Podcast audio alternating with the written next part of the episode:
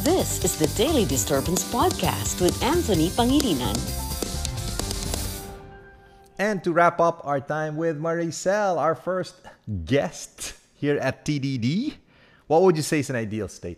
What is the wish of Maricel for the future when it comes to a balanced and productive life? My wish is that I will surrender my daily plans to the Lord and lie down on a cloud of restfulness because I know it is well with my soul.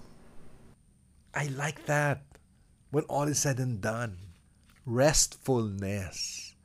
Again, not what you have done, but who you have become. See, balance, when all is said and done, is not the end, it's just the means. So, at the door to heaven, when you are asked, What is the number one accomplishment in your life? You cannot say, Balance.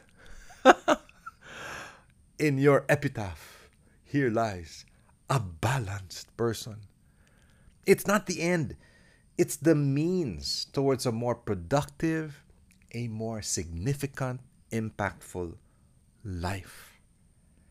And thank you, Maricel, for being my guest because with you in this week's program on balance, indeed, there was significance, there was impact for us all.